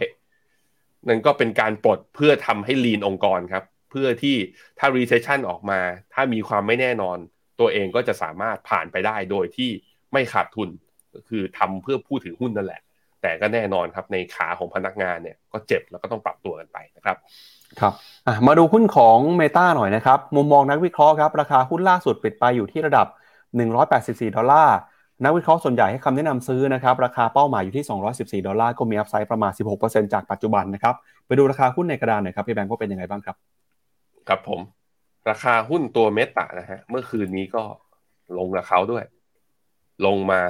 0.21%เฮ้ย ลงน้อยกว่า NASDAQ นะ จะเห็นว่านับตั้งแต่ดีดขึ้นมา วันที่2กุมภาหลังจากที่ประกาศ e a r n i n g ออกมาเนี่ยแล้วออกมา คือชัดเจนแล้วว่าไม่ไปต่อที่ Metaverse อุตสาห์เปลี่ยนชื่อนะแล้วไม่ไป Metaverse เดี๋ยวพอ10 AI มาไม่รู้มาร์คซักเบิร์กจะเปลี่ยนชื่อเป็น AI หรือเปล่าว่ากัน ตอนนี้ยังอยู่ที่แถวๆนี้ครับ ราคาก็คือ 184 เหรียญต่อหุ้น ใกล้เคียงกับเมื่อตอนต้นเดือนกุมภาแล้วก็ยืนเหนือเส้นค่าเฉลี่ย 20 วันอยู่ ดูตลาดดูจะให้ความหวังนะ แล้วก็ การที่ตลาดหุ้นอเมริกาทั้ง 3 ตลาดเนี่ยมีการปรับฐานเมื่อคืน แต่ Meta เนี่ยแข็งแกร่งกว่า เริ่ม outperform มากกว่า แสดงว่านักลงทุนเริ่มเริ่มมีแรงซื้อกลับเข้ามาเรื่อยๆแล้วนะเป็นหุ้นตัวหนึ่งที่น่าสนใจ ไหนๆก็ไหนๆแล้วขายของหน่อย ใครอยากบอกว่า เห็น tech company ปรับตัวได้กันขนาดนี้ เห็น Facebook outperform แบบนี้ แต่ว่าไม่อยากซื้อเป็นรายตัวอยากซื้อเป็นตะกร้านะ ผมแนะนำกอง MEGA 10 จากบลจ. ทาลิส เป็นหุ้นแบรนด์ชั้นนำที่ list อยู่ในอเมริกา สามารถลงทุนได้แล้วเปิดบัญชีผ่านแพลตฟอร์ม Finnomena นะครับครับพาไปดูกับบริษัท tech ใน Southeast Asia หน่อยนะครับ ก็คือ Sea Group ฮะ Sea Group เนี่ยเป็นบริษัทเจ้าของนะครับแพลตฟอร์มที่เรารู้จักกันดีอย่าง s h o p e e Garena แล้วก็ SeaMoney นะครับปรากฏว่าเมื่อวานนี้ครับรายงานผลประกอบการออกมาเซอร์ไพรส์นะครับเพราะว่าบริษัทเนี่ยพลิกกลับมามีกำไรได้เป็นครั้งแรกเลยครับ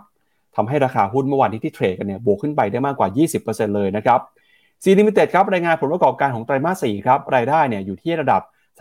3,451 ล้านดอลลาร์เพิ่มขึ้นมา 7.1%เมื่อเทียบกับช่วงเดียวกันของปีก่อนนะครับแล้วก็พลิกกลับมามีกำไรเป็นบวกได้เป็นครั้งแรกนะครับอยู่ที่ 422 ล้านดอลลาร์จากไตรมาสก่อนหน้าที่ขาดทุนนะครับโดยรายได้ของกลุ่มอีคอมเมิร์ซอย่าง Shopee ครับเพิ่มขึ้นมา 31.8%เป็น 2,231 ล้านนะครับจำนวนคำสั่งซื้อเนี่ยเพิ่มขึ้นมาเป็น 1,700 ล้านคำสั่งซื้อครับเทียบกับปีก่อนนะครับ แล้วก็มีมูลค่าการขายสุทธินะครับอยู่ที่ 18,000 ล้านดอลลาร์ ก็เพิ่มขึ้นมาจากช่วงก่อนหน้าด้วยนะครับ ซึ่งภาพรวมของตลาดเนี่ยจะเห็นนะครับว่ามีรายได้ค่อยๆ ส่งสัญญาณปรับตัว เพิ่มขึ้นมาอย่างต่อเนื่องนะครับสำหรับธุรกิจอีคอมเมิร์ซครับ ส่วนธุรกิจบันเทิงครับ Garena นะครับมีรายได้อยู่ที่ 948 ล้านดอลลาร์ครับลดลงไปจากปีก่อน แต่ถือว่าเพิ่มขึ้นมาจากไตรมาสก่อนนะครับแล้วก็มีผู้เล่นอยู่ในแพลตฟอร์มเนี่ยทั้งหมด 485 ล้านบัญชี เป็นผู้เล่นที่จ่ายเงินนะครับอยู่ที่ 43 ล้านบัญชีครับ แล้วก็กลุ่ม SeaMoney ครับมีรายได้ 380 ล้านดอลลาร์นะครับ ผู้บริหารของ Sea Group ออกมาบอกว่าผลประกอบการที่ออกมามีกำไรเนี่ยนะครับก็เป็นผลมาจากการตัดสินใจที่มาโฟกัสเรื่องของประสิทธิภาพ แล้วก็การทำกำไรนะครับโดยบริษัทเองมีแผนเดินหน้า จะเปลี่ยนผ่านแล้วก็รักษาการเติบโตนี้ต่อไป บนแนวทางนะครับที่บอกว่าจะทำให้น้อยลงแต่ให้ผลดีขึ้นมากกว่าเดิมครับพี่แบงค์ครับผมไปดูราคาของตัว C Group ครับ ก็จะเห็นว่านี่ฮะบวกขึ้นมา 21%ทะลุจริง ๆ แล้วพยายามทะลุเส้นค่าเฉลี่ย 200 วันมาสักระยะหนึ่งอยู่แล้วนะ C Group เนี่ยถ้ามองจากจุดพีคเนี่ยโอ้โห ราคาจุดสูงสุดคืออยู่แถวๆประมาณ 370 เหรียญลงมา 80 เหรียญณตอนนี้เนี่ยโอ้โห ลงมาค่อนข้างหนักทีเดียวนะฮะถ้าผมลองไปเรียงดูข่าวเนี่ย ปีหกห้าปลดคนงานรวมกันประมาณสักสองสารอบนะในช่วงหกเดือนหลังเนี่ย ของปีสองอาของปีหกห้าเนี่ยปลดคนงานไปประมาณเจ็ดพันคน คิดเป็นประมาณสิบเปอร์เซ็นของจำนวนพนักงานทั้งหมด ก็ถือว่าปลดไปก็ระดับระดับน้องๆ กับบิ๊กเทคคอมพานีข้างในอเมริกาเลย แล้วก็นี่แหละครับผลเริ่มมาแล้วเริ่มลีนองค์กรได้ ความสามารถในการทำกำไรเริ่มกลับมา ตลาดก็ให้ value ครับ ก็มีราคาหุ้นก็ดีกลับมาด้วยอะก็ต้องมาแข่งกันต่อครับว่า แล้วจะสามารถที่จะกำไรเนี่ยที่กลับมาเป็นบวกได้ จะกลับมาบืยืนบวกได้ในระยะยาวหรือเปล่านะครับ แต่ดูจากกราฟเนี่ยสวยเลยพี่ปั๊บถือว่าสวยเลย ครับเอาละครับ ก็เป็นเดี๋ยวมาดูมุมมองของนักวิเคราะห์กันบ้างนะครับ ว่าเขามองหุ้นตัวนี้ยังไง อย่างที่พี่แบงค์บอกไปฮะจากราคา 300 กว่าลงมาเหลือ 80 เนี่ย มูลค่า Market Cap เนี่ยหายไปเยอะเลยนะครับ จากประมาณ 200,000 ล้านเนี่ยเหลือลงมาตอนนี้อยู่ที่ประมาณ 36,000 ล้านดอลลาร์เท่านั้นครับบูมเบิร์กก็บอกว่ามูลค่าที่หายไปเนี่ยมากกว่า GDP ของโมร็อกโกทั้งประเทศซะอีกนะครับ แล้วก็อืมมุมมองของนักวิเคราะห์ครับ 28 รายคำแนะนำซื้อครับ ราคาปัจจุบัน 80 ดอลลาร์ ราคาเป้าหมายนะครับ 86 ดอลลาร์ มี upside อยู่ที่ประมาณ 8%ครับพี่แบงค์ เอาละครับอะไปดูคอมเมนต์คุณผู้ชมหน่อยนะฮะวันนี้ก็คอมเมนต์เข้ามาคึกคักนะครับ ก็ตอนนี้ฮั่งเส็งนี่ลงมาแรงเรื่อยๆเลยนะครับ ก็ระมัดระวังกันใช่ด้วยครับกัลงเกินสองวัเปอร์เซ็นต์แล้วฮะ ครับอืมครับผมแต่คุณพีชก็บอกว่าเมื่อวานหุ้นไทยบวกขึ้นมาเพื่อลงต่อไหม ดูจากฮั่งเส็งวันนี้แล้ว เราน่าจะย่อบ้างเหมือนกันนะ ไม่น่ารอด คุณแซมซ่าบอกชื่นใจตลาดหุ้นเวียดนาม มาดูกันครับว่าเวียดนามจะหล่อเหลาได้อีกวันหนึ่งหรือเปล่าเมื่อวานอุตส่าห์บวกเกินหนึ่งเปอร์เซ็นต์ด้วยนะฮะคุณสุนิดาบอกว่าเมื่อคืนทองคำดิ่งได้ใจมาก short อยู่แล้วฮะแหมดูดีใจแบบว่าใช้อีโมจิยิ้มดู น่ารักเชียวนะฮะคุณติงติงเขาบอกว่าถ้ามางานสัมมนา onsite ที่ FINNOMENA เดี๋ยวจะได้เจอคุณปั๊บไหมปั๊บจะได้เจอไหมครับ วันไหนครับ จะพยายามคุณไปติงติงจะมาวัน คุณติงติงจะมาวันไหนบอกบอกมาด้วย เดี๋ยวพี่ปั๊บจะไปหา วันนั้นขเลอบยคุณคุณถิงถิงนะครับอ๋อคนถิงถิงไม่ใช่ติงติงนะครับโอเคครับ ขอบคุณครับ เอ่อคุณโอ๊ตบอกยังไงแมนยูคะแนนก็ยังนำหงอยู่ครับ ครับผม โอเคครับ เอ่อมีทำไมญี่ปุ่นพุ่งไม่หยุด ตอนนี้อะมาดูกราฟราคาหุ้นญี่ปุ่น ก็ไม่ได้ถือว่าพุ่งนะทุกคน อย่างตอนนี้เขาบวกอยู่ 0.16 คือ เจอฮั่งเส็งแบบว่าลบเยอะขนาดนี้ ญี่ปุ่นก็ไม่กล้าแตกแถวไงก็เลยยังยังยังยังยังไม่ถือว่าเยอะ แล้วก็ชนแนวต้านอยู่ฮะ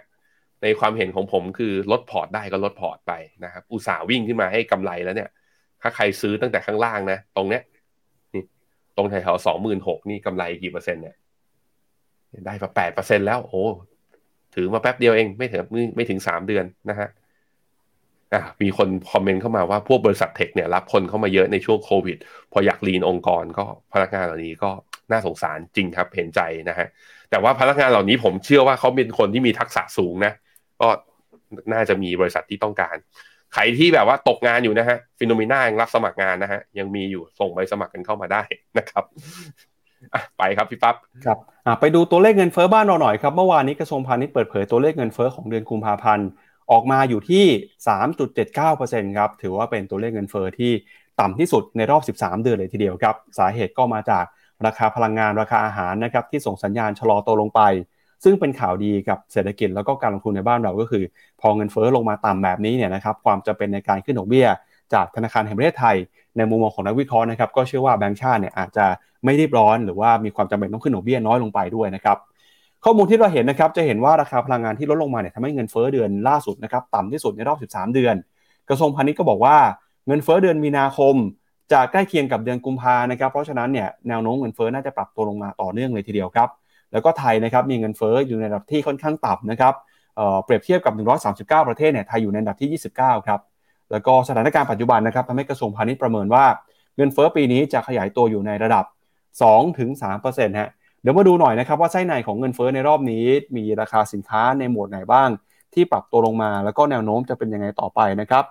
กระทรวงพาณิชย์ออกมาบอกแบบนี้ครับบอกว่าดัชนีราคาผู้บริโภคของไทยเนี่ยปรับตัวลงมาติดต่อกันเป็นเดือนที่ 2 แล้วนะครับหลังจากเดือนมกราคมอยู่ที่ 5%ครับปัจจัยสำคัญนะครับมาจากการชะลอตัวของราคาน้ำมันครับที่เพิ่มขึ้นมาเล็กน้อย แล้วก็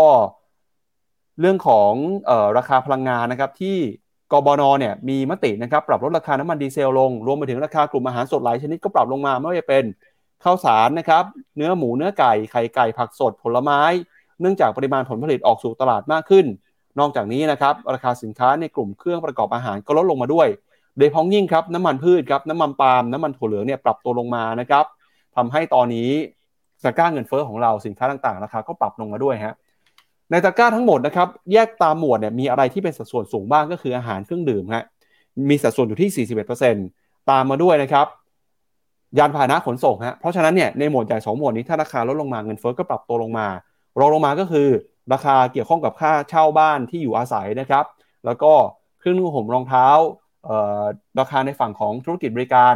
เรื่องของความบันเทิงนะครับ ก็เห็นสัญญาณการปรับตัวลดลงมาด้วยครับ ถ้าไปดูนะครับเปรียบเทียบกันกับเดือนก่อนหน้าเนี่ยราคาอาหารเนี่ยถือว่าลงมาแล้วนะครับ แล้วก็คาดการเงินเฟ้อในปีนี้ครับกรอบบนอยู่ที่ 3%กรอบล่างอยู่ที่ 2%ค่ากลางอยู่ที่ 2.5%ก็จะเห็นว่าใกล้เคียงกับที่เป้าหมายของธนาคารแห่งประเทศไทยประเมินไว้นะครับ แล้วถ้าดูเงินเฟ้อตามภาคครับจะเห็นว่าภาคที่มีเงินเฟ้อสูงที่สุดในประเทศไทย ก็คือภาคเหนือครับ 4.07%ภาคกลางรองลงมาคือ 4.02%นะครับแล้วก็ภาคใต้คือ 3.98%ภาคที่ มีเงินเฟ้อต่ำที่สุดคือภาคกลางนะฮะอันนี้ไม่รวมกับกรุงเทพปริมณฑลนะครับกรุงเทพเนี่ย4%แต่ภาคกลางอย่างเดียว ถ้าหากว่าเอากรุงเทพปริมณฑลออกไป อัตราเงินเฟ้ออยู่ที่ประมาณ 3.46%ครับพี่แบงค์ถ้าเป็นแบบนี้นะครับมุมมองของนักวิเคราะห์มองยังไง กรุงไทยคอมพาสก็บอกว่าเงินเฟ้อเนี่ยแม้ว่าจะชะลอลงมานะครับแต่ก็เห็นโอกาสที่กรงงครับจะมีการขึ้นดอกเบี้ยอีก 2 ครั้งติดต่อกันนะครับ โดยการขึ้นดอกเบี้ยจะเกิดขึ้นในเดือนมีนาคม แล้วก็เดือนพฤษภาคมครับก่อนที่จะ ส่งสัญญาณนะครับชะลอการขึ้นดอกเบี้ยจากแบงก์ชาติครับ นี่คุณอานนท์คอมเมนต์ไว้ใช่เลยบอกว่าเงินเฟอ้อก็ลดลงในขณะที่อ่าขึ้นดอกเบี้ย แสดงให้เห็นถึงเศรษฐกิจแย่หรือเปล่า ก็รุ่มๆดอนๆนะอ่อ election rally เนี่ยดูเหมือนจะไม่เกิดอะผมให้มาดูที่กราฟตลาดหุ้นไทย ก็จะเห็นว่า โอ้โห นับตั้งแต่ประกาศมาว่าจะยุบสภา ซึ่งเดือนนี้แหละน่าจะยุบ แล้วก็ยังไม่รู้เลยว่าวันยุบวันไหนนะ ประกาศเลือกตั้งไปแล้ววันที่เจ็ดพฤษภา มันเห็นแล้วชาร์ตสถิติย่อหลังบอกเราว่าควรจะมีหุ้นไทยควรจะมีวิ่งบ้าง ปรากฏว่าก็ไม่วิ่งเลยนะฮะแล้วแถมเฟดมาส่งสัญญาณเหี่ยวขนาดนี้ ก็แปลว่าดอกเบี้ย คือถ้าเรายังคงดอกเบี้ยที่อยู่ระดับเนี้ยแล้วเฟดขึ้นดอกเบี้ยเยอะๆ interest rate gap หรือว่าส่วนต่างอัตราดอกเบี้ยระหว่างไทยกับสหรัฐจะยิ่งกว้างขึ้น ยิ่งกว้างขึ้นอาจจะดีตรงที่ค่าเงินบาทเราอาจจะอ่อน ไปดูค่าเงินบาทตอนนี้ แล้วเป็นเป็นไปได้ไหมที่จะอ่อนต่อ ก็มีความเป็นไปได้ แต่ถ้าอ่อนเร็วๆ มันก็ต้องอย่าลืมนะ เราก็มีนำเข้าวัตถุดิบมาเพื่อการผลิตนำเข้าวัสดุอุปกรณ์ขึ้นมา เพื่อที่จะแบบว่ามาลงทุน นั้นมันผันผวนมากเกินไป ถึงแม้ว่าดีกับผู้ส่งออกตอนอ่อน แต่ว่ามันก็ไม่ดีกับผู้นำเข้า ก็ต้องมาดูครับว่าตัวแบงก์ชาติเองจะ manage flow ยังไง ผมเชื่อว่าก็อาจจะมีโอกาสเหมือนกันที่ต้องขึ้นดอกเบี้ยเพื่อสู้กับเงินเฟ้อเบาๆ แต่อาจจะไม่จำเป็นต้องเร่งขึ้นดอกเบี้ยตามอเมริกา ซึ่งถ้ายังยังอยู่ในรอบของการขึ้นดอกเบี้ยอยู่ก็แปลว่าหุ้นไทยอาจจะเหนื่อยนะฮะอาจจะดีดกลับมาเป็นขาขึ้น หรือมีรีบาวหลังจากตรงนี้ไปก็ไม่ง่ายสักเท่าไหร่นั้นหลังจากตรงนี้ไปก็ระมัดระวังหน่อย หุ้นไทยผมคิดว่า ตอนแรกมีความหวังยอมยอมรับเลย ผมยอมรับตรงๆ ผมมีความหวังกับ election rally ตอนนี้ไม่มีแล้วขอแค่ว่าประคองตัวไปได้ก่อน แล้วหลังเลือกตั้งอะมาดูกันฮะว่าผลออกมาเนี่ย จะ จัดตั้งรัฐบาลได้ไหม ตอนนั้นอาจจะมีความหวังหุ้นไทยอาจจะรีบาวได้บ้างนะครับ ครับ ก็สำหรับวันนี้นะครับก่อนจากกันไปครับ คุณผู้ชมที่อยากได้ความรู้นะครับ แล้วก็หาโอกาสการลงทุน เราก็มีกิจกรรมสัมมนานะครับ ตลอดสัปดาห์นี้สัปดาห์หน้าเลยนะครับ วันเสาร์ที่ 11 มีนาคมนี้ครับตอนบ่าย 2 โมงนะครับในช่องทางซูมครับชวนมาฟังงาน มุมมองเศรษฐกิจพร้อมกลยุทธ์การลงทุนของเดือนมีนาคม กับอาจารย์แอนดรูว์ สตอทซ์นะครับอัปเดต Market Insight แล้วก็ Investment Outlook ของเดือนนี้ด้วย แล้วก็วันที่ 15 มีนาคมนะครับงานนี้จัดที่ออฟฟิศของ p h e n o m e n a ครับ Ahead of the Market นะครับจับจังหวะตลาดกับ5โอกาสการลงทุนครับ มาเจอกันกับพี่เจษแล้วก็พี่กิ๊กนะครับ วันที่ 15 มีนาคมตอน 6 โมงเย็นถึง 2 ทุ่ม ที่ออฟฟิศของ p h e n o m e n a ใครสนใจทั้ง 2 งานนี้นะครับ เข้าไปดูข้อมูลแล้วก็ลงทะเบียนได้ที่เว็บไซต์ phenomena.com/event ครับ และนี่ก็เป็นทั้งหมดนะครับของรายการข่าวเช้า Morning Brief วันนี้ครับเราสองคนและทีมงานลาไปก่อนนะครับ วันพรุ่งนี้กลับมาเจอกันใหม่วันนี้สวัสดีครับ สวัสดีครับ บริการที่ปรึกษาการลงทุนส่วนตัวจากฟิโนมีนาจะช่วยให้คุณสามารถจัดการการลงทุนจากคำแนะนำของมืออาชีพด้านการลงทุน ที่คอยดูแลและปรับพอร์ตการลงทุนของคุณให้เป็นไปตามเป้าหมาย สนใจรับบริการที่ปรึกษาการลงทุนส่วนตัว สมัครได้ที่ f i n o m e f i n o m i n a e x c l u s i v e หรือ line at f i n o m i n a p o r t คำเตือน ผู้ลงทุนควรทำความเข้าใจลักษณะสินค้า เงื่อนไขผลตอบแทน และความเสี่ยงก่อนตัดสินใจลงทุน